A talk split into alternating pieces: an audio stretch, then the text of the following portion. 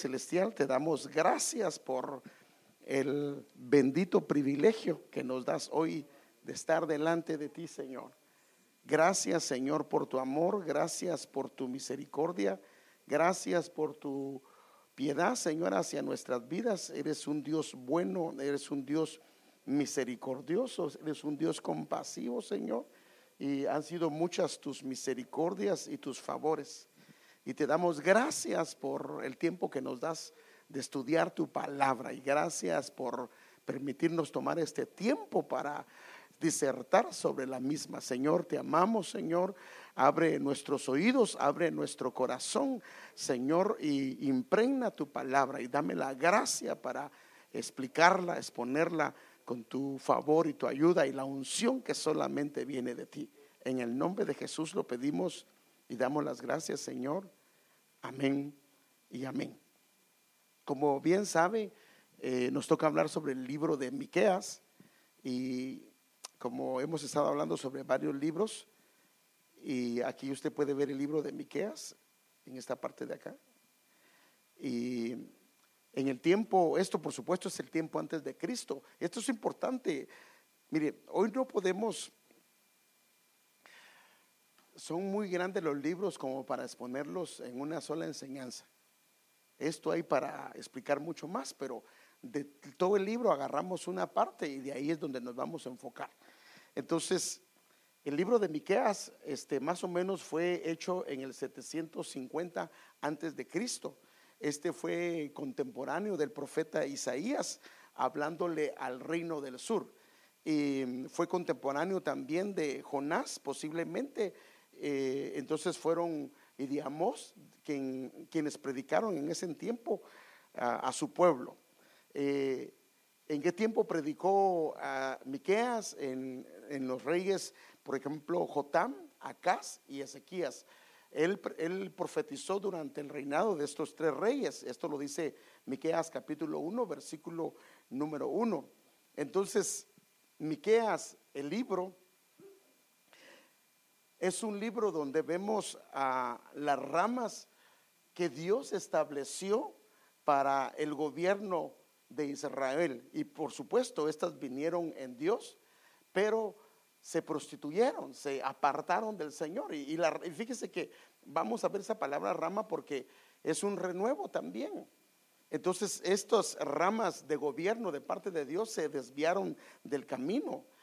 Y esto, por supuesto, llevó al pueblo del Señor a descarriarse de los caminos del Señor y los propósitos que el, Señor tenía tanto para la parte sur como para la parte norte. Eso ya lo hemos hablado, pero ahorita lo vamos a ver a ratito para que lo refresquemos todo el tiempo. Tenemos una desventaja que como no conocemos muchas veces la geografía de Israel, algunas cosas no las perdemos, pero por eso yo trato la manera de de vez en cuando hablarle un poco sobre la geografía. Y entonces el Señor levanta, ah, termina levantando a este siervo para llamarles enérgicamente la atención y hacerles un llamado para que se vuelvan al gobierno establecido por Dios. Y por eso es que Miqueas les dice en el capítulo 4, versículo 5, Así dice él, aunque todos los pueblos anden cada uno en el nombre de su Dios, él dice, nosotros andaremos en el nombre del Señor nuestro Dios para siempre jamás. Entonces, este caminar fuera del gobierno de Dios, en el caso de Israel y de Judá, les había dejado huellas ah, espirituales y también de alguna manera... Ah, en lo físico. Y por eso es que Miqueas capítulo 4, versículo número 6, hablando de su pueblo como un rebaño, dice que ellas habían terminado siendo debido a la falta de gobierno de Dios, ovejas que eh, estaban cojeando, hablando de la caminata, ovejas que se habían descarriado porque el gobierno de Dios ya no estaba y también ovejas que en alguna medida había venido la aflicción y la angustia a sus vidas. Otras versiones dice que había sido maltratado. Entonces, en Miqueas, el capítulo 4, versículo 9, el profeta les hace una pregunta y yo quiero que veamos esto. Miqueas capítulo 4 versículo 9 dice, ahora, ¿por qué gritas tan fuerte? Le dice el Señor a través del profeta a su pueblo. Y mire lo que le dice. No hay rey en ti. Y el problema es que no había rey. Bueno, había rey, pero no el reino de Dios a través del rey. Y fíjese que hay un problema cuando no hay rey. Cuando y rey es sinónimo de gobierno. Cuando no hay rey, entonces el pueblo comienza a desviarse. Fíjese que la Biblia dice que en el libro de los jueces, cuando usted lo comienza a estudiar, que cada uno hacía lo que bien le parecía, porque no había rey en Israel. Entonces, cuando no hay rey, no hay gobierno, y si no hay gobierno, no hay vara, no hay callado, y entonces no hay autoridad. Y entonces dice, como no hay rey, ha perecido tu consejero. Entonces no había consejo. Y entonces, ¿qué es lo que había habido como fruto de esto? El olor te aflige como a mujer de parto, porque esto es lo que trae la falta de gobierno. Por eso, hermanos, un gobierno sin auto, perdón, un país sin gobierno es un país que va a la ruina. Entonces, y esto lo podemos transferir a la casa, lo podemos transferir a una ciudad, lo podemos transferir a un país. Entonces, definitivamente, cuando se deja de haber un gobierno del rey de justicia en una casa, en una iglesia, en una ciudad o en un país, todos aquellos que estén en ese lugar, lo que va a pasar es que va a venir caos, va a venir sufrimiento. Y esto está demostrado, por supuesto, por la historia. Y por eso es que necesitamos gobiernos temerosos de Dios que caminen a la luz del Señor. Cuando este tipo de gobierno carece o deja de operar, entonces comienzan a haber cosas que vienen a dañar y por supuesto y a traer las consecuencias que estaba diciendo el capítulo 4 versículo 6, ovejas descarriadas, ovejas ah, perdidas, ovejas que están cojeando. Entonces, yo quiero que veamos algunas características del libro de, de, Miqueas, porque esto es importante para lo que vamos a entrar. Y yo le pido un favor, el día miércoles es un día que es de enseñanza, pero a mí, si usted tiene una pregunta, pero del libro, no quiero que haga de otra porque si no nos saldríamos, pero si quiere del libro, eh, eh, lo puede hacer. Amén. Entonces, veamos algunas características de este libro. El libro de Miqueas es el número 33 del Antiguo Testamento. Y fíjese qué tremendo. ¿A qué edad comenzó el Señor su ministerio? A los 30 años y terminó a los 33 y medio. Eso significa algo de madurez. O sea, es un tiempo de perfección. Es la edad de, perfecta del rey.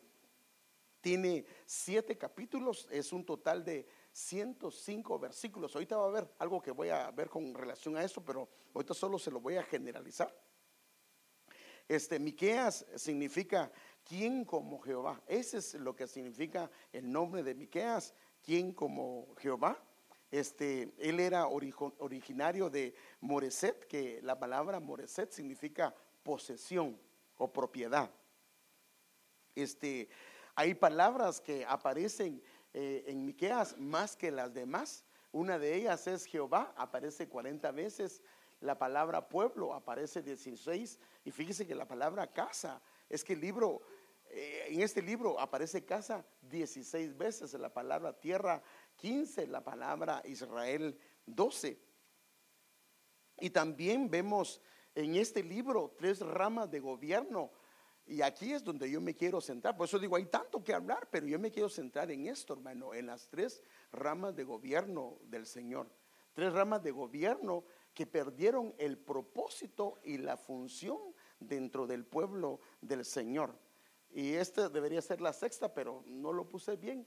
Ahora, fíjese que la coincidencia en la cantidad de palabras es increíble. Por ejemplo, en el caso de Miqueas, ah, la palabra rey aparece cinco veces y rey es lo mismo de gobierno.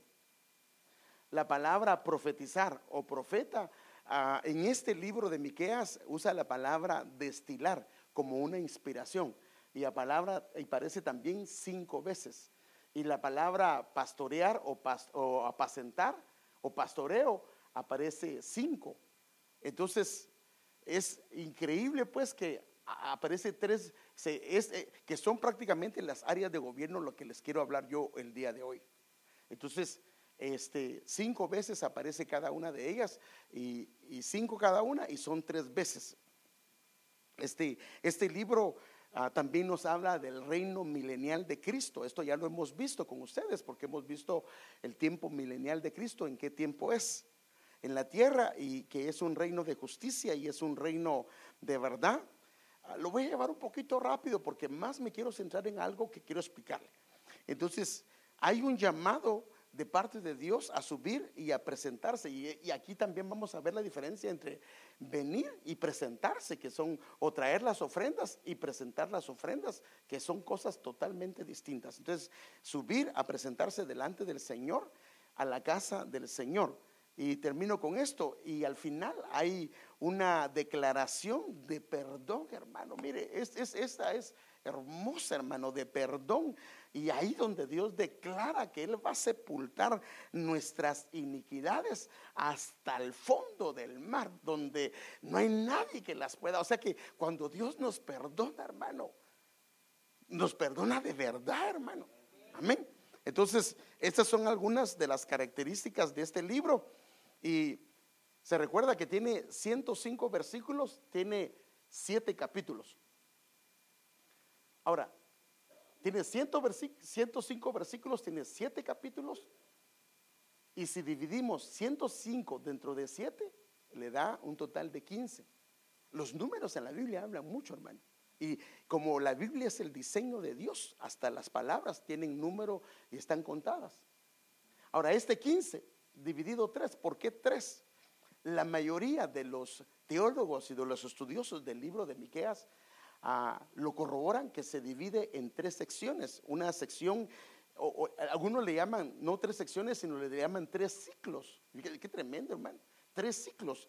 Y uno de ellos es del capítulo número uno, versículo 2 al capítulo 2, versículo 13. Del 1, 2 al 2, 13.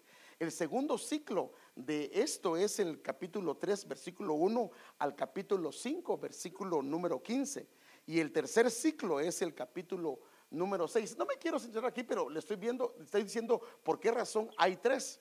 El capítulo, el tercer ciclo es el capítulo 6, versículo 1 hasta el capítulo 7, versículo 20. O sea que el libro tiene tres secciones o tres ciclos. Entonces, si dividimos el 15 105 versículos divididos 7, capítulos nos da un total de 15. 15 dividido 3 ciclos o 3 ah, secciones nos da un total de 5. Ahora, Miqueas, como las palabras hebreas, cada una tienen un valor. El número ah, de valor numérico del, del nombre de Miqueas es el número 75. Si 75, ahora lo dividimos dentro del número que nos resultó, es un total de 15. Y 15 lo dividimos dentro de tres ciclos, es un total de 5. O sea que se repite nuevamente el número 5. ¿Y de qué nos habla el 5? De gracia de Dios. Y este mismo número, solo que ahora tomándolo, dividiéndolo entre los tres ciclos, 75, el número de valor de Miqueas dividido 3. Sí, sí va conmigo, sí, sí va conmigo aquí. Si no, no se me ha quedado. Si no, me puede decir, pastor, yo no entendí eso. Y yo, yo paro y le explico. Entonces, el número de Miqueas ahora es el mismo número 75, pero en vez de partirlo en 5 o dividirlo en 5, lo dividimos en 3, nos da 25.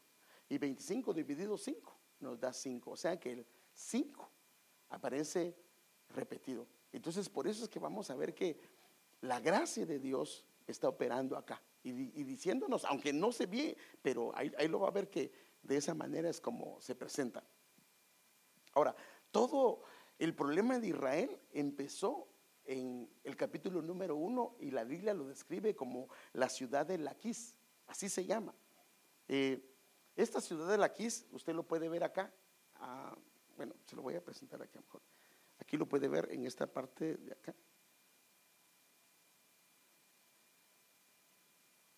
Ay, ya se me borró.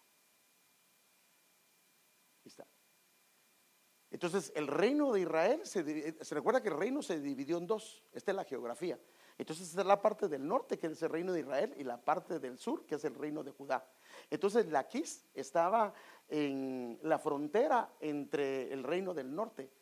El problema de Laquis fue que el rey Salomón, cuando él gobernó, este fue el lugar que usaron como el lugar donde ellos hicieron los negocios con Egipto. Dios le había dicho a Israel, no vuelvan a Egipto y no hagan negocios con ellos.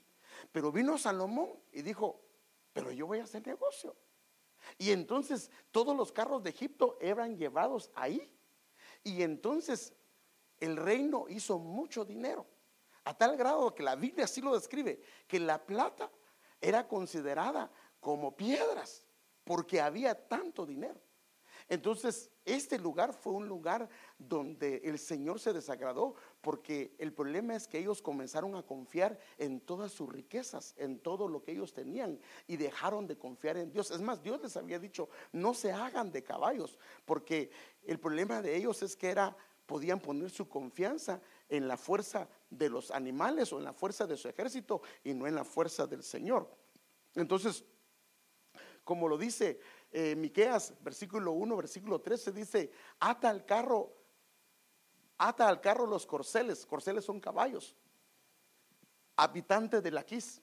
Ahora mire lo que dice, ella fue el principio del pecado para la hija de Sión, porque en ti fueron halladas las rebeliones de Israel. O sea que el problema de Israel fue el Laquis. El aquí significa áspero, significa impregnable o puede ser también herido. Y lo tremendo de este lugar, hermanos, es que este fue desagradable delante de Dios, pero era próspero. Muchas veces se toman decisiones que aparentemente salen bien, pero no le agradan al Señor. Pero al tiempo, el resultado de esa decisión termina pasando la factura, porque este fue el principio donde ellos se eh, rebelaron en contra del Señor. Y por eso el mismo libro de Miqueas dice que él tenía que arreglar esto con ellos. En Miqueas capítulo número 7, versículo número 2 dice que esto produjo que desapareciera el bondadoso de la tierra. Ya no hay ningún recto dentro de los hombres, porque todos acechan el mal. Y entonces vemos que en Miqueas 5:10 el Señor dice, hablando de este lugar, y sucederá que en aquel día declare el Señor, exterminaré tus caballos de en medio de ti y destruiré tus carros. ¿Por qué? Porque esto te hizo que te confiaras ya no en mí, sino en las cosas que habías prosperado. O sea que una prosperidad que nos aparta del Señor es una prosperidad que no le agrada a Él y que a la larga, si no tenemos cuidado, puede apartarnos de Él. Por eso es que la bendición que viene de Dios es la que enriquece, pero jamás te va a apartar del Señor. Tengo otras cosas que decirle ahí, pero no me quiero quedar. Pero que me quiero sentar en algo. Solo quería mostrarles dónde estuvo ahí. Entonces, hay una manera como el Señor diseñó para que una casa, una iglesia, una ciudad, un país sea gobernado. Y Aquí hay una aplicación para lo que es Israel, pero tenemos que em, aterrizarlo para nuestras familias, aterrizarlo para nuestra iglesia, aterrizarlo para nosotros, de cómo es que Dios quiere que gobernemos nuestra casa. Ah, eh, es más, la Biblia, y usted que lo sabe los versículos, el que no sabe gobernar su casa, sí, sí sabe ese versículo, ¿verdad? Así lo dice. No puede gobernar la iglesia. Entonces, los que gobernamos dentro de la iglesia, el primer lugar que tenemos que gobernar, ¿cuál es? La casa. Y el problema es que cuando no gobernamos la casa, entonces la iglesia va a ser un problema serio, muy serio. Entonces, ah, ah, bueno, usted no me conoce, porque yo en mi casa, ahí, yo mando. Bueno, yo quiero mostrarle cuál es, qué es lo que dice el Señor mandar, ¿verdad? Porque no solo se trata de gobernar, Ahorita quiero enseñarle las tres ramas de lo que es el gobierno. Entonces, antes de seguir con el libro de Miqueas, déjeme darle eh, un ejemplo con respecto al país donde nosotros estamos viviendo. Y la mayoría de nosotros sabemos que este país fue fundado por hombres temerosos. Y no sé si lo hicieron en base a estas funciones que son reveladas en Miqueas o en, algunas escrituras, pero yo sospecho que fue así. Entonces déjenme darle un ejemplo del el gobierno. Sí sabemos que el gobierno es federal, sí sabemos eso, ¿verdad? ¿Estamos claros de eso? Dice que hoy sería bueno probar a los jóvenes que están en el colegio y en la universidad, a ver cómo están. ¿Cómo está estructurado el gobierno federal? Hay que poner a los muchachos. No, no, es que, bueno, ¿sería algo que deberíamos de saber o no? No, no, ¿sí o no? Es como que le hiciera una pregunta bien sencilla. ¿Cuántos estados hay? Pero el gobierno federal tiene tres ramas. Está estructurado en tres ramas de poder. ¿Alguien me puede decir alguna de ellas? ¿Sí, hermano? ¿Ah? Judicial, amén. Ejecutivo, legislativo. ¿Quién dijo legislativo? ¿Ah? ah. Pues que le den una soda, por favor, al final. Entonces, fíjese, pues. Este, en Estados Unidos es el Estado federal, eso lo sabemos. Ah, sabemos que la Constitución de Estados Unidos es prácticamente la ley suprema de la nación y define la estructura del gobierno federal. Esta es la que define todo. Entonces, eh, entonces la constitución, o sea, el gobierno federal, su base es la constitución de la república. Entonces está el poder legislativo, como bien lo dijeron, y este es el que se encarga de crear las leyes. ¿Y quién, qué, qué representa al poder legislativo? El Congreso. Entonces en el Congreso existe lo que es el Senado. Y en el Senado, ¿cuántos senadores hay? Fíjese que nosotros tenemos que saber, hermano, que Dios nos ayude. Es que sabe qué pasa, que la mayoría de nosotros no sabemos muchas cosas. Es más, a veces pagamos cosas por falta de conocimiento. Y le digo porque yo me incluyo ahí también, hermano. Pero mire, yo, yo estaba hablando con mi hija el día de ayer y le estaba diciendo que nosotros tenemos que enterarnos, inclusive, especialmente los que servimos al Señor en orar por otros. Por ejemplo, mire, pues, le está doliendo el brazo a Andrea. ¿Y qué hago yo? Yo vengo y oro por su brazo. ¿Sí o no?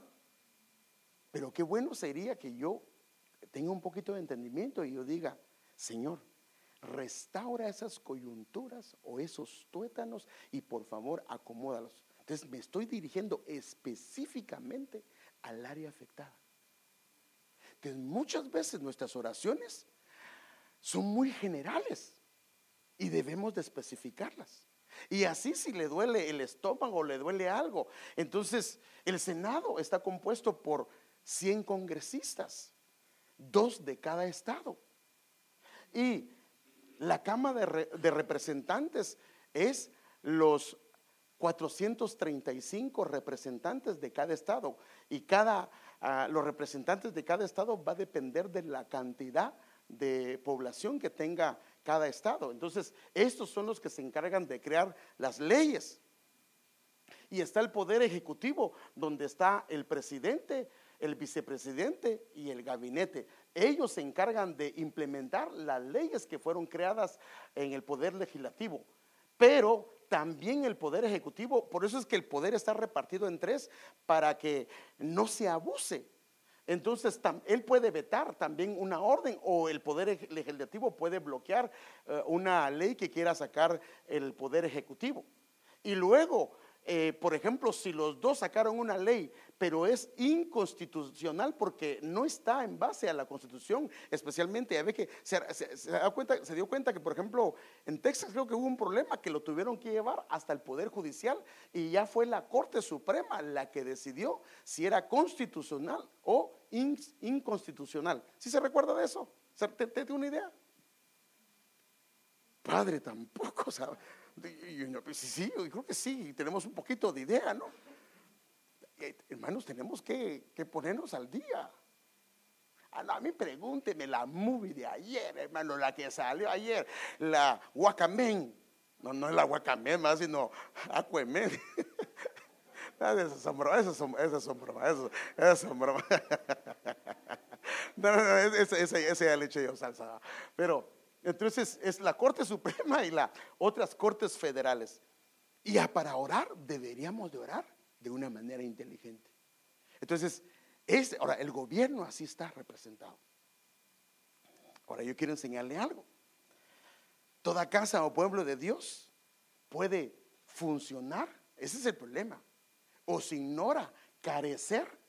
O si ya lo tiene, poder llegar a distorsionarse en tres ramas que son establecidas por él. Y por eso digo que no sé si el gobierno lo hizo en base a eso, pero yo quiero enseñarle que esto está en la Biblia. Entonces, esto es lo que denuncia el profeta Miqueas y lo denuncia de una manera eh, enfática. Entonces, por ejemplo, en Miqueas 3, capítulo, perdón, capítulo 3, versículo 9 al 12, en la versión internacional, lo puse porque me gusta cómo lo dice. Escuchen esto ustedes gobernantes del pueblo de Jacob y autoridades del reino de Israel que abominan la justicia y tuercen el derecho. O sea que, ¿qué pasó con los gobernantes? Se habían desviado totalmente, porque los que tenían que aplicar la justicia y el derecho eran los gobernantes y las autoridades, pero aquí da a entender que ellos la torcieron, ¿sí o no? O sea que se desviaron. Que edifican a Sion, ahí está la parte espiritual, con sangre. Mire, mire, lo que habían hecho con Sion, que era, eh, por decir, la parte espiritual, y a Jerusalén, la parte física, con injusticia. Y el, el, versículo 10, dice, sus gobernantes. Ahora, aquí están las tres ramas, mire hermano amado, las tres ramas que son las tres ramas que se puede decir que están en este país. Sus gobernantes juzgan por soborno, o sea que estaban mal. O sea que lo que hacían los gobernantes es juzgar porque ellos gobernaban con la autoridad. Sus sacerdotes, esa es la otra parte. Entonces, los sacerdotes instruyen por paga y sus profetas predicen. O sea que aquí hay tres ramas de gobierno en el pueblo del Señor. Entonces, a esto es lo que yo quiero que le entremos, hermano. Las tres ramas de gobiernos que debe de haber en una casa, en una iglesia y en un lugar. Eh, y sus profetas predicen por dinero. Para colmo se apoyan en el Señor diciendo, no está el Señor entre nosotros, no vendrá sobre nosotros ningún mal. O sea que estaban mal. Ahora, ¿cuál fue la consecuencia de esto? Por lo tanto, por culpa de ustedes, Sión será como un campo arado. O sea que eh, eh, el gobierno dejó de hacer su función, se distorsionó y entonces lo que pasó con el país es que se volvió un campo arado, o sea, un campo desierto. Jerusalén quedará en ruinas, se destruyó y el monte del templo se volverá un matorral. El monte del templo era donde estaba la casa del Señor. O sea que en otras palabras se quedaron ah, sin la prosperidad, se quedaron sin los edificios y se quedaron sin ningún símbolo espiritual y perdieron todo. Aquí lo perdieron todo, hasta que ellos fueron llevados en cautiverio prácticamente a Nabucodonosor. Esto lo sabe usted y esto lo trata el apóstol, eh, perdón, el, el profeta Miqueas. Entonces la escritura es bien clara al designarle al Señor Jesús tres oficios. Yo creo que en esto estamos todos de acuerdo porque eh, en algún momento lo he tratado o lo he escuchado de alguien más. La Biblia habla de él eh, en los tres oficios del Señor como rey, Rey, ¿por qué? Porque gobierna. Eh, como sacerdote, una función sacerdotal. Y también tiene el título de profeta. O sea, estos tres oficios se le asignan al Señor Jesús. Y así es como lo ve Miqueas en el capítulo 6, versículo 4. Mire, ¿qué dice Miqueas? Ah, ahora, fíjese, pues, esto estaba en, en el Señor Jesús. Y cuando el Señor sacó a Israel de Egipto, el Señor lo vuelve a remarcar. Entonces dice en Miqueas 6:4, pues yo te hice subir de la tierra de Egipto y de la casa de servidumbre te redimí y envié delante de ti a quién? A Moisés. Y Moisés es un representante del gobierno de Dios, porque él era el que hablaba con Dios, él era el que trajo eh, lo que el Señor quería. Y envió delante de él a Aarón. Aarón era un representante de quién? De la función sacerdotal. Si estamos claros de eso, ¿verdad? Porque él era el sumo sacerdote, era el representante de los sacerdotes, de los sacerdotes. Pero Miriam dice, o sea que él envió delante del pueblo a Moisés, a Aarón y a Miriam. Y Miriam, a mi manera de ver, es la representante del orden profético, porque eh, en Éxodo capítulo 15, versículo 20 dice, y Miriam la profetisa fue la que comenzó a danzar y llevó al pueblo del Señor delante del Señor. O sea, vemos estas tres áreas eh, cuando lo sacaron de Egipto, estas tres áreas, eh, eh, por decirlo así, espiritualmente estaban funcionando en Israel y por eso fue que los llevaron al desierto, pero bajo estas tres atmósferas espirituales, los llevaron al desierto hasta que los metieron a Canaán. O sea que en el desierto, si carece de esto o se distorsiona alguna cosa de estos, entonces el pueblo, sin darse cuenta, puede regresar a Egipto. O sea que cuando una casa regresa a Egipto es porque el gobierno no ha estado funcionando como debe de ser. Tal vez una, una de las áreas sí, pero necesita las tres. Ahorita va a ver por qué. Entonces el gobierno de Dios será el mejor en todo lugar. El gobierno de Dios es el diseño de Dios. Cuando estas funciones están en la misma este modelo con prudencia y por supuesto con sabiduría está diseñado para que cada casa pueda pasar el desierto y heredar la tierra de Canaán. Pero tiene que ser con sabiduría y con prudencia, porque cuando alguien habla de gobierno, dice, ay, hoy, sí chiquita, mira, ahí lo que dijo el pastor, te tengo que tener, no, no, no, no, no, no, no, no. No, por eso es que con prudencia y sabiduría, y yo quiero enseñarle a la luz de la escritura lo que el Señor dice, porque delante de Dios, esposo y esposa, no son dos. ¿Cómo son? Uno. Entonces, si son uno, entonces él tiene funciones espirituales de dirigir a su casa, pero no puede agarrar a su mujer como que es su hija y mandarla como uno de los hijos más. No, no, no, no, no. Ni puede querer a ponerle el pie encima. No, eso sería algo incorrecto. Y yo creo que, es más, la Biblia dice que si yo trato mal a mi esposa, mis oraciones no van a ser contestadas y pueden ser estorbadas. O sea que eh, en una casa este gobierno se puede establecer. Entonces déjeme enseñarle con una gráfica el gobierno de Dios. Por ejemplo, hay una parte que es el, déjeme, déjeme, solo déjeme arreglar algo aquí, porque esta cosa, porque si no, no voy a poderle.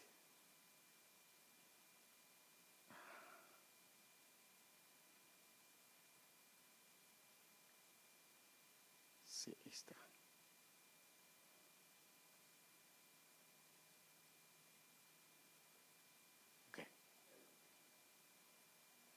Es el gobierno de Dios, el gobierno de justicia, es para gobernar la casa. O sea, debe ser un gobierno de justicia. Si yo soy injusto con mi esposa, entonces no tengo un gobierno de Dios.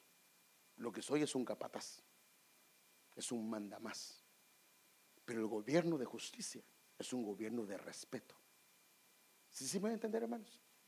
Es que nosotros cuando el gobierno dice, ay, ya sí la voy a tener. No, no, no, no, no. Es un gobierno de justicia.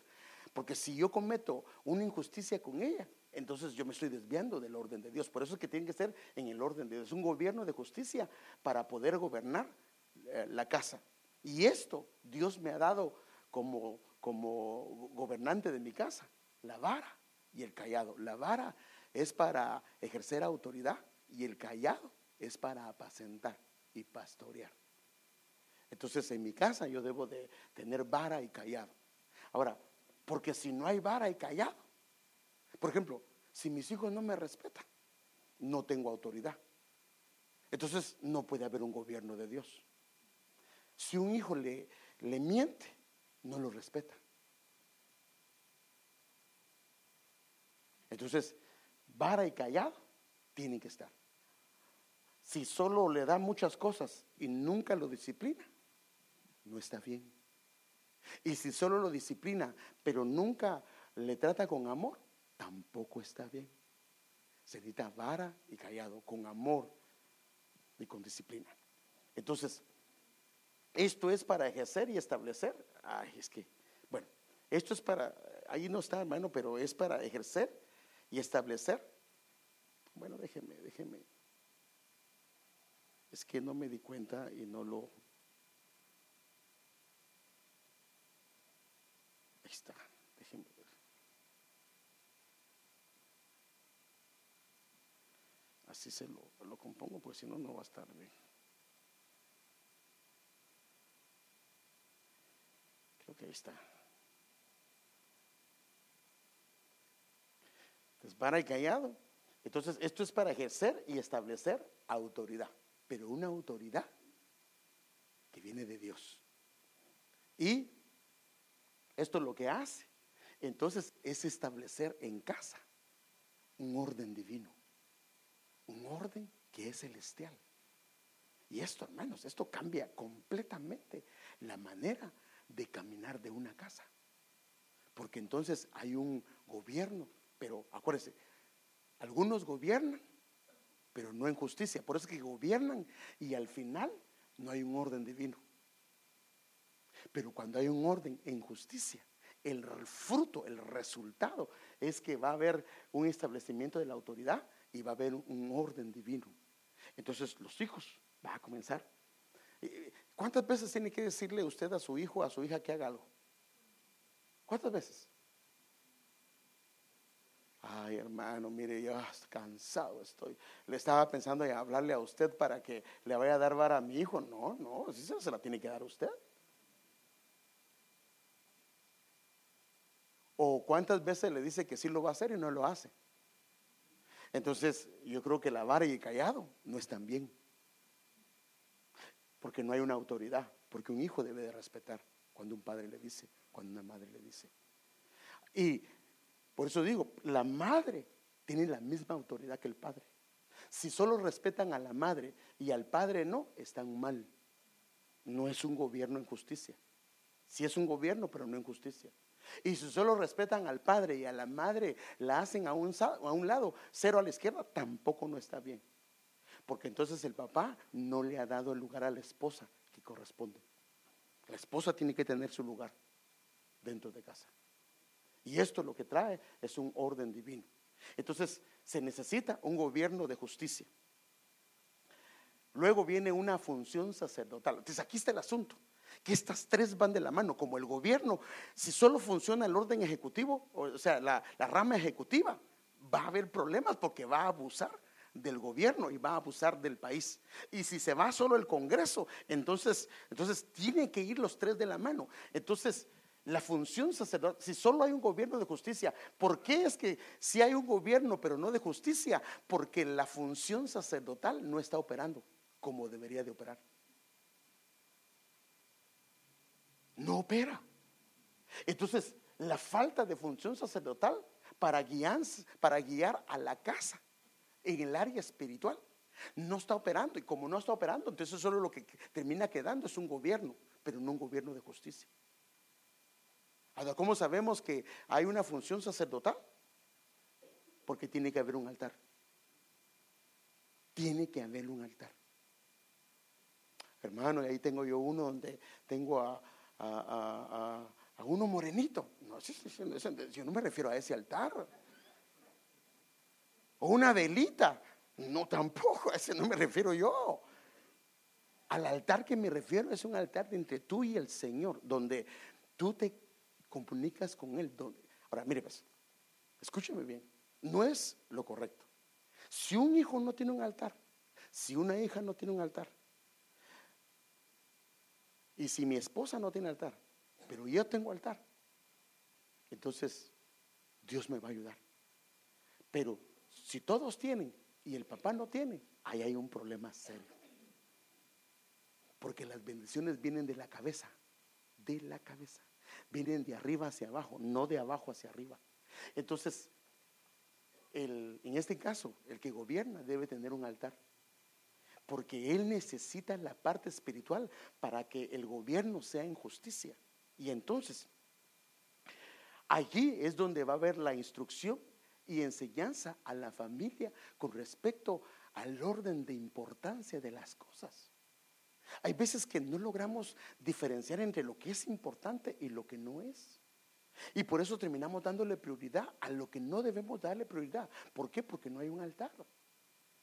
Y entonces en casa se, toma, se terminan tomando decisiones que no son las correctas. ¿Por qué? Porque no está bien la parte espiritual. Porque lo que hace el Señor es ordenarnos donde está mal. Y entonces esto lo que está haciendo es contribuir a la parte de gobierno espiritual. Y aquí lo que se obtiene es la gracia del cielo para gobernar en justicia.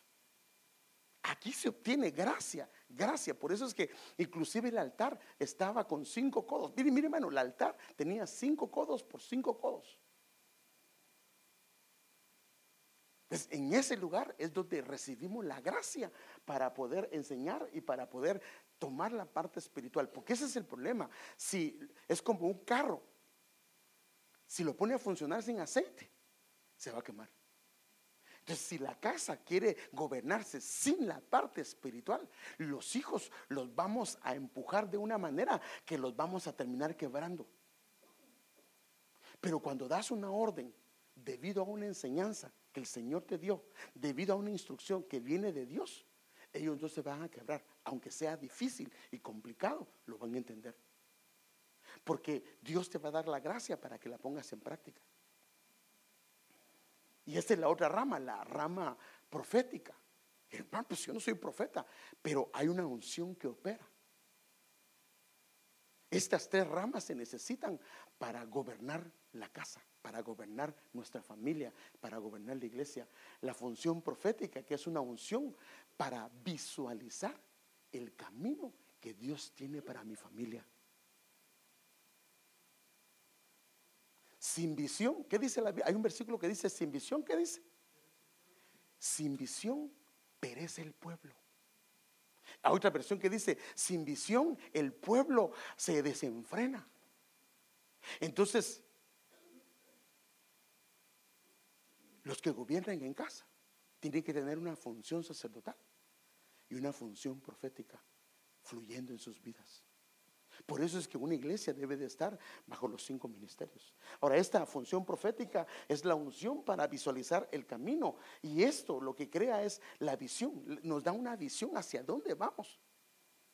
Ay, hermano, yo día tras día y lo que vaya viniendo. Pues, ¿hacia dónde vas? No, pues yo vivo un día a la vez. Aquel canto, un día a la vez, mi Cristo no, no, no, eso sí, es que se está aplicando mal. Un día a la vez es que cuando tienes pruebas vas día tras día, pero tenemos que tener una visión, ¿sí o no? Tenemos que tener una visión. ¿Hacia dónde vas? ¿Qué es lo que pretendes? ¿Qué es lo que quieres? Imagínense que un muchacho, especialmente los que tenemos aquí en la iglesia, que se meten al colegio y dice, ay, yo me metí al colegio porque mi mamá quería, a ver qué sale de aquí pues se le va, a estar 20 años en la universidad y nunca va a salir.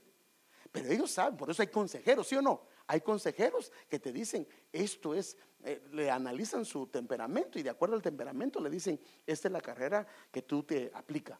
Y ya usted se va y llena los créditos y todo, y hasta que finaliza su carrera. Entonces necesita una visión. Ahora, ¿para qué? Para enseñar el camino en que debe de andar. Eso no me parece ahí, pero para enseñar el camino en que debemos de andar.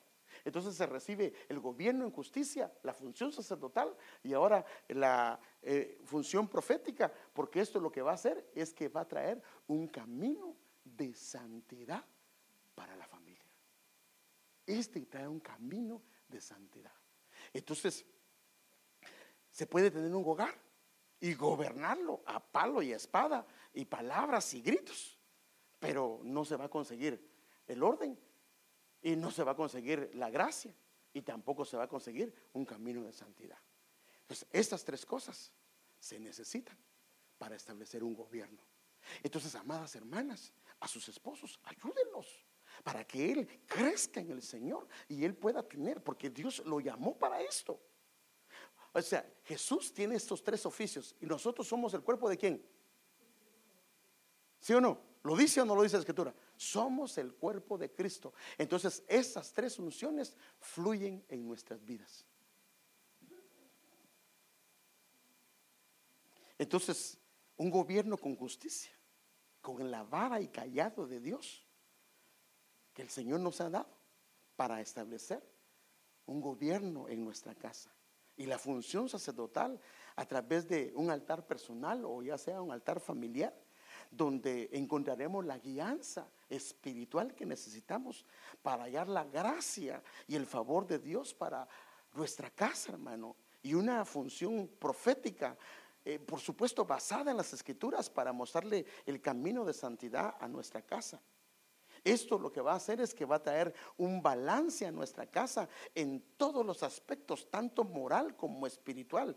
Y lo que va a hacer que esos hijos, que esas hijas comiencen a crecer, fíjese pues, en algo balanceado, firmes, con identidad, sabiendo quiénes son, porque hay un gobierno que está fluyendo de parte de Dios para su vida. Estas, por supuesto, son tres ramas de renuevo que si no están, le podemos pedir al Señor que las opere en nosotros. Amén. Ahora, no podemos pedirle algo que no conocemos, pero al tener ese entendimiento podemos pedir, Señor, yo necesito que estas tres ramas, estos tres renuevos de, de gobierno puedan aplicarse en mi casa, porque si esto se comienza a aplicar en la casa, hermano amado, la casa caminará de una manera diferente, porque Dios lo que quiere es una casa que sea firme. Esa casa de Israel fue, desapareció debido a que tuvieron el gobierno, pero decayeron y dejaron de operar en estas tres funciones. Y si esto falta en casa o en la iglesia, se corre el peligro, como lo dice también Miqueas en el capítulo 7, versículo 6, porque el hijo, mire, mire qué tremendo, hermano. O me lo pueden leer para que usted lo vea. Eh, Miqueas capítulo 7, versículo 6. Cuando hay una falta de gobierno, en justicia, una falta de función sacerdotal y una falta de función profética. Mire lo que dice Miqueas capítulo 7, versículo 6. Rápidamente, ayúdenme por favor. Es que no encuentro Miqueas. Ah, entonces lo vamos a tener que poner en orden también. Porque esto está fácil. El hijo ultraja al padre, la hija se revela contra la madre. Ok, otra vez, pero así, el, ¿por qué porque el hijo ultraja al padre, la hija se revela contra la madre, la nuera contra la suegra, y los enemigos de cada cual están en su propia casa. Padre. ¿Está serio eso, ah? En la versión de las Américas dice, porque el hijo trata con desdén al padre.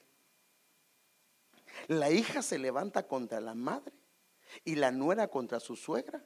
Los enemigos del hombre son los de su propia casa.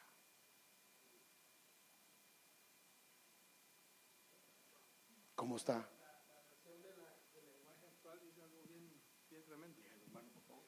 Es la traducción lenguaje actual. Dice, tengan cuidado de los que hablan, porque los hijos y las hijas no respetan a sus padres las nueras desprecian a sus suegras y nuestros peores enemigos los tenemos en la familia. Por eso no confíen en nadie, ni en su propia esposa. Ese es el mismo pasaje que dice a un versículo atrás, cuídate de la que duerme a tu lado. A ver, si lo está un versículo antes, ¿verdad? Está un versículo antes ese. ¿Ah? ¿Lo tienen ahí? Cuídate de la que duerme a tu lado. Padre Santo.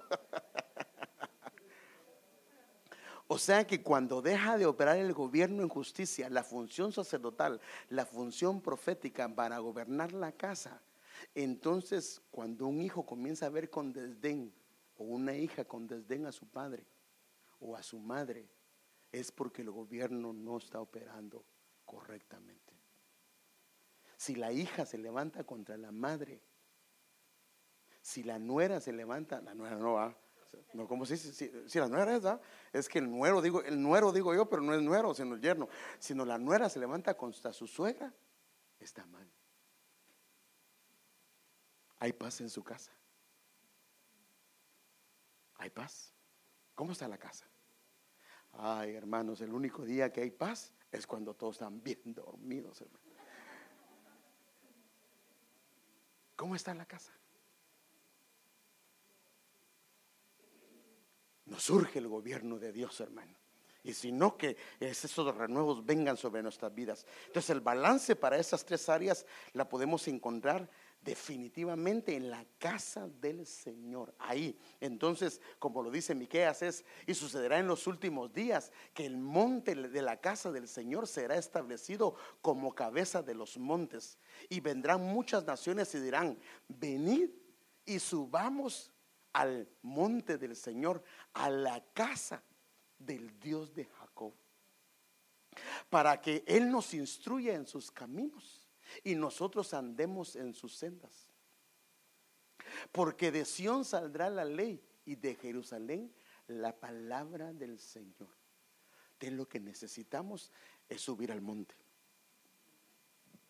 Y ahí estas tres cosas van a comenzar a fluir. Por eso es que la iglesia fue puesta, los cinco ministerios, para edificar a la iglesia, para llevar a su pueblo a la estatura, al nivel de un hombre maduro. El problema es que no recibimos la palabra. Y si no recibes la palabra, entonces no opera el poder que hay en esa palabra. Hermanos, la palabra tiene poder. Pero entonces necesitamos, hermano, someternos a lo que el Señor dice. Entonces nuestra responsabilidad es presentarnos delante del Señor, hermanos. Ahora, mire, ¿con qué me presentaré al Señor? Ahora, presentar y llevar y ir a la iglesia. Mire, eh, ah, vamos a la iglesia, pues algo, algo, algo. Mire, yo me recuerdo, mire, yo nunca se me, y esto se lo he contado, pero uh, Ay, gracias, gracias porque Andrea terminó temprano porque me dio chance de alargarme un poquito más. Pero hace muchos años, hace cuando yo estaba todavía muy joven, no estaba casado todavía, había un joven que siempre llegaba hasta el final del servicio. Y un día yo le pregunté, ¿y vos por qué venís hasta el final del servicio? Es que en mi casa me aburro, me dijo. Y en la iglesia pues vengo a platicar. Alarán. Si solo venimos a socializar a la iglesia, estamos mal. Entonces en la iglesia, eso es venir a la iglesia. Pero presentarse es como cuando vas a presentarte con la novia. ¿Cómo, cómo va el joven cuando se va a presentar con la novia? Ah, no, si me conoce que yo soy pintor, yo soy mecánico, yo soy eh, albañil. No, él no va así. Bueno, y si va así es que hace, ya la vergüenza la perdió. O deja que le miren las uñotas todas grandotas. No. O va con un frijolote. No, Cuando él va, él va bien aperfumadito, bien. Lo mejor que puede. Eh, eh, piensa que es Nike, pero es una, como una L al revés, ¿va? Es eso que se compró ahí en el, en el pueblito. Pero fíjese, pues qué tremendo. Nosotros cuando venimos a la casa del Señor debemos de venir bien presentables. Y también sus hijos. No, tráigalos bien. Y enséñeles que vamos a la casa del rey, a la casa del Padre. Y entonces nos vamos a presentar. Presentarse significa que vamos a mostrarnos con Él para que Él nos mire. Entonces Él nos va a ver. Qué bonito te ves, mi hijo. Mi hija, qué bonita estás. Ven, entra, gózate en las cosas de tu Señor. Entonces presentarse es prepararse para venir al encuentro con el Señor. Y entonces dice, ¿con qué me presentaré delante del Señor? Y me prostraré ante el Dios de lo alto. Y él se hace la pregunta, ¿me presentaré delante de él con holocaustos? Tengo que hacer tantos sacrificios con becerros de un año. ¿Se agradará el Señor de millares de carneros? Si, que sea grande el sacrificio que hago, como lo que hace alguna gente que camina a descalzo o camina hincado para llegar a algún lugar. No, eso no es lo que pide el Señor. Dice, eh, se agradará el Señor de millares de carneros, de miriadas de ríos de aceite. Ofreceré mi primogénito por mi rebeldía, el fruto de mis entrañas por el pecado de mi alma. Y entonces, Miqueas 6, 6, 8 dice, Él te ha declarado, hombre, lo que es bueno y que es lo que el Señor demanda de ti. Número uno, sino solo practicar la justicia. Pero si no hay un gobierno de Dios, ¿cómo voy a practicar? Porque, hermano, es bueno, yo no estoy diciendo que trate mal a los hermanos, pero no cree que es incorrecto que a todos nosotros nos tratemos muy bien y en mi casa yo no trato bien a mi esposa. ¿O cómo lo ves? Hay un dicho en Guatemala, que creo que también en México, candil de la calle. ¿Y qué dice? Y oscuridad de su casa. Hasta los niños lo ven a uno, tan amable, tan tierno, tan bondadoso, sonriente. Y en la casa.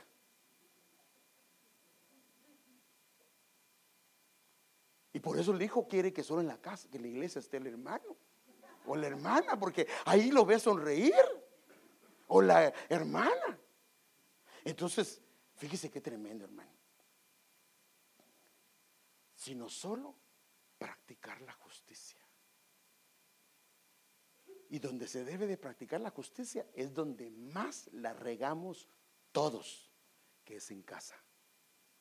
En casa, la mayoría la regamos, porque a veces somos injustos con los hijos, con el esposo, con la esposa con los padres o los hermanos o con la gente que nos rodea. A veces somos injustos con ellos. Entonces el Señor dice, lo que Él te pide es empieza en casa, empecemos en casa a practicar la justicia. Y entonces el gobierno de Dios se va a comenzar a establecer. Ahora, bueno, yo voy a exigirle a mis hijos que hagan lo justo. ¿De dónde debe de empezar el ejemplo? De los padres, ¿sí o no? Ay, hermano, es que me está pidiendo mucho. ¿Acaso el Dios que tenemos no es poderoso para restaurarnos, hermano? Si la estamos regando. Mire, una de las cosas que yo me he dado cuenta que me funcionan a mí es pedir perdón. ¿Cuántas veces le has pedido perdón a tu hijo, a tu hija, a tu esposo o a tu esposa? ¿Cuántas veces? Ni una. o nunca te has equivocado? Hermanos, ¿nos equivocamos o no? Todos nos equivocamos. Entonces, practicar la justicia. Ahora, mire, hermano, es que esto, esto, esto, esto va para nosotros, hermano. Amar la misericordia. Porque nos gusta que sean misericordiosos con nosotros. Pero ¿qué pasa cuando los que están a tu cargo fallan? ¿Cómo aplicas? la justicia? ¿Cómo aplicas la medida?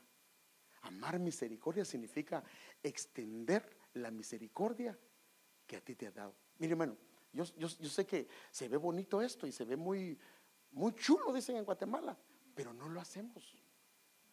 Yo ya le he contado que hace muchos años en Guatemala yo iba a dejar a una familia a un lugar que era de terracería. Y cuando salí de la, del asfalto, me metí a la terracería y mi carro se quedó todo. Y no lo podía sacar, hermano, en medio de la lluvia, en medio del lodo y todo eso. Y bajaron los bomberos, otros señores que no me conocían, me ayudaron a, sacar el carro y ¡paz! ya me fui, hermano. Y fui a dejar a los hermanos. Y cuando venía de regreso, vi a una persona en el mismo estado que yo estaba. ¿Y sabe qué dije yo? Que le ayude otro, yo voy bien cansado. Eso somos. Y me hubiera pasado si no es que el Señor me recuerda y no te acaban de ayudar. Y le pedí perdón al Señor y ya me regresé. Hay un ejemplo bíblico, a un hombre le perdonaron diez mil talentos. Y se veía muy feliz de que le perdonaron. Pero cuando encontró a su hermano que le debía 100 denarios, ¿qué hizo con él? le dijo, no te preocupes, papá, a mí me perdonaron algo tan grande y yo te voy a perdonar esto lo agarró del buche. Bueno, bueno, en Guatemala decimos el buche, esta parte de aquí, ¿ve? Lo agarró de ahí, lo puso en la pared, le dijo, no te vas de aquí si no me pagas. Por favor, perdón. Y, fíjese que él hizo lo mismo que él le había hecho al rey y no lo quiso perdonar. El rey se enteró y le cargaron nuevamente la, pero no le agradó. Entonces, practicar la justicia, amar la misericordia, y algo que también está complicado, andar humildemente para con Dios. Y fíjese que eso se ve fácil. Uno dice, pues andar humildemente con Dios, pues sí, sí, Él es Dios y yo lo respeto. Pero ¿sabe cómo se da uno cuenta que un hijo lo respeta a uno o una hija? Cuando uno le da una orden y la hace. ¿Cuántas órdenes nos ha dado el Señor? Las hemos hecho. ¿Cuántas cosas nos ha dicho Él que lo hagamos? Lo hemos hecho. Entonces, andar humildemente con tu Dios es que cuando Él te dice algo, que lo hagas. Por respeto, porque Él mismo dice, si yo soy padre, así dice, así dice Malaquías. Si yo soy padre, ¿dónde está mi honra? Y si soy Dios, ¿dónde está mi temor? Entonces, estas tres cosas quiere el Señor. Pero esas las vamos a conseguir al subir a la casa del Señor. Entonces el Señor quiere que estos renuevos de su gobierno operen en nuestras casas para que la justicia, hermano, del Señor comience a operar en nuestras familias y nuestras casas comiencen a caminar a la luz del amparo del Todopoderoso. Hermano, una casa que comienza a caminar bajo estas tres gobiernos, estas tres ramas, hermano amado, cree que el enemigo los va a poder tocar, hermano. Caerán a tu lado mil y diez mil a tu diestra, mas a ti no llegarán. Estas casas serán agradables delante del Señor. Y siempre hay un nuevo empezar con Dios si estamos dispuestos a seguirle. Y termino con esto. Si tenemos que empezar porque la hemos regado y Dios quiere decirte que si algo fallamos, Él nos perdona si le pides perdón. Y mire cómo lo dice. ¿Qué otro Dios hay como tú? Que perdona la maldad y olvida el pecado del remanente de su pueblo. Tú no guardas el enojo todo el tiempo porque te deleitas en la misericordia. Tú volverás a tener misericordia de nosotros. Y mire qué dice, sepultarás nuestras iniquidades y arrojarás a lo profundo todos nuestros pecados. Este año que el Señor nos permita comenzar a caminar diferente en nuestras casas. Amén, hermanos. Que nos ayude. Pero donde debemos de comenzar, póngase de pie. A practicar esto es en casa. Sé justo con tu esposa. Sé justo con tu esposo. Sé justo con tus hijos. Sé misericordioso con ellos. No les exijas lo que ni tú ni yo podemos cumplir. Porque a veces les exigimos a ellos cosas que ni nosotros podemos cumplir. ¿Sí o no? Sé justo, sé misericordioso y caminemos humildemente delante del Señor. Y este libro de, Miqueas, hermano, tiene tantas cosas. Imagínense, lo traté hoy, el gobierno de Dios. Pero lo necesitamos, lo necesitamos, necesitamos el gobierno del Señor en nuestros matrimonios. Hermanos, ahí están disponibles para nosotros, para tu casa, para mi casa. Ahora ese, mire, ese gobierno donde está Dios operando a través de estas tres ramas. ¿Sabe qué pasa con los hijos? No se quieren ir de casa. Tienes que ponerle, ya está en edad para que se vaya y no se quieren ir. Porque están contentos. Porque reconocen que tú eres un hombre justo que tú eres una mujer justa, que eres un hombre misericordioso, una mujer misericordiosa. Que en medio de las situaciones ayudas, que eres compasivo, que eres bondadoso con los tuyos. Hoy tenemos un llamamiento de parte de Dios para gobernar nuestra casa de una manera diferente. Ya no como lo hemos estado haciendo. Sí, mandando en casa está bien, pero en justicia. Ejerciendo una función sacerdotal, ejerciendo una función profética de revelación, con visión, viendo el camino por dónde va. Ahora, si tú ves que tu casa no está así, hoy le podemos pedir al Señor que nos ayude, porque es el año del renuevo. Dios quiere hacer renuevos nuevos en nosotros. Y si hemos carecido de estas áreas y si estas áreas no han operado, no hay problema. Hay esperanza, hay esperanza para su iglesia. Porque Dios quiere que nuestras casas sean casas que caminen a la luz de su presencia. Que sean casas firmes, sólidas. Y que empiece con nosotros, los que somos cabezas de hogar, los padres. Porque en nosotros empieza, hermanos. En nosotros empieza. No le puedes pedir a otros lo que tú y yo no estamos haciendo. Necesitamos pedirle al Señor. Padre, perdónanos. Perdónanos, Señor, perdónanos. Perdónanos, Señor, perdónanos. Reconocemos, Señor, que fallamos en estas tres áreas. Fallamos. Tal vez se ha distorsionado la autoridad en nuestra casa, el gobierno, por carecer de una función sacerdotal, por no haber un altar. O tal vez hay un gobierno, pero no hay un callado, no hay una vara. Cada quien hace lo que quiere hacer. O tal vez no hay una visión hacia dónde vamos como familia. Pero esta noche suplicamos, Padre, te rogamos. Imploramos tu favor, Señor. Sabemos que estamos en una atmósfera de renuevo, en una atmósfera donde vas a renacer o vas a hacer florecer cosas que tal vez ya estuvieron y dejamos de practicarlas o tal vez nunca han estado.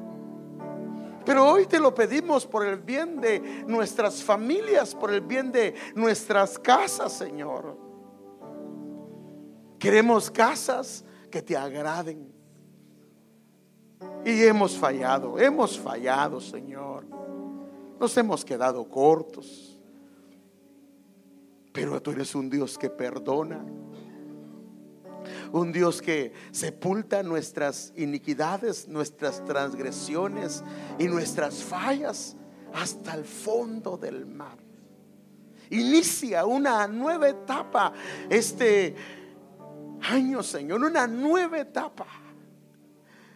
Y que estas tres áreas, este gobierno, Señor amado, justo, esta función sacerdotal, esta función profética en nosotros gobierne nuestro hogar, Señor. Que gobierne nuestro hogar. Padre, alíneanos a nosotros, los varones, los, los sacerdotes, los, los pastores de nuestra casa. Porque nos has dado una delegación, una designación de parte del cielo. Y queremos hacerlo en nuestro hogar. Perdónanos porque hemos sido injustos con nuestra esposa. Perdónanos porque tal vez hemos sido injustos con nuestros hijos. Perdónanos porque tal vez les hemos demandado algo que ni nosotros mismos lo hemos cumplido. Perdona a las esposas por tal vez ser injustas con sus esposos o falta de misericordia con sus esposos o tal vez con sus hijos. Y tal vez nos hemos olvidado que tú nos has tratado de una manera diferente cuando hemos fallado. Tú has sido bueno, teniendo toda la razón para desecharnos, no lo has hecho. Al contrario, nos has coronado de favores, de misericordias.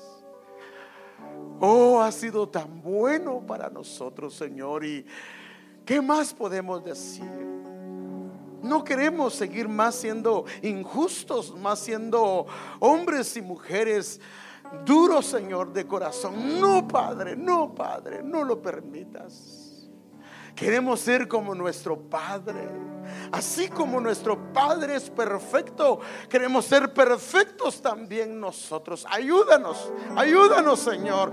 tu palabra lo dice, sed perfectos como vuestro Padre. Y si lo dices es porque es posible, pero nosotros no lo vamos a poder hacer. No lo vamos a poder hacer. Pero ayúdanos, por favor, ayúdanos. Queremos hallar esa gracia, esa gracia que desciende de ti para hacerlo, Señor. Y ayúdanos a cambiar todo, todo en casa, Señor. Queremos que esta congregación también tenga, Señor amado, un gobierno en justicia, una función sacerdotal y una función profética donde sepamos hacia dónde vamos. Y perdónanos por las falencias de nuestro entendimiento y de nuestro conocimiento y por las fallas que hay en nosotros. Perdónanos por fallar, perdónanos por equivocarnos, Señor, perdónanos por los errores que cometemos como pastores. Perdónanos. Pero ayúdanos, ayúdanos, Señor, que en esta iglesia, Señor, haya justicia. Que en esta iglesia, Señor, haya justicia, Señor. Que no menospreciemos a nadie, que no hagamos a nadie a un lado, Señor, sino que todos tengan la misma oportunidad. Por favor, por favor. Te amamos, Señor. Y hoy, hoy lo pedimos con todo nuestro corazón en el nombre de Jesús y damos gracias. Damos gracias, Señor. Damos gracias.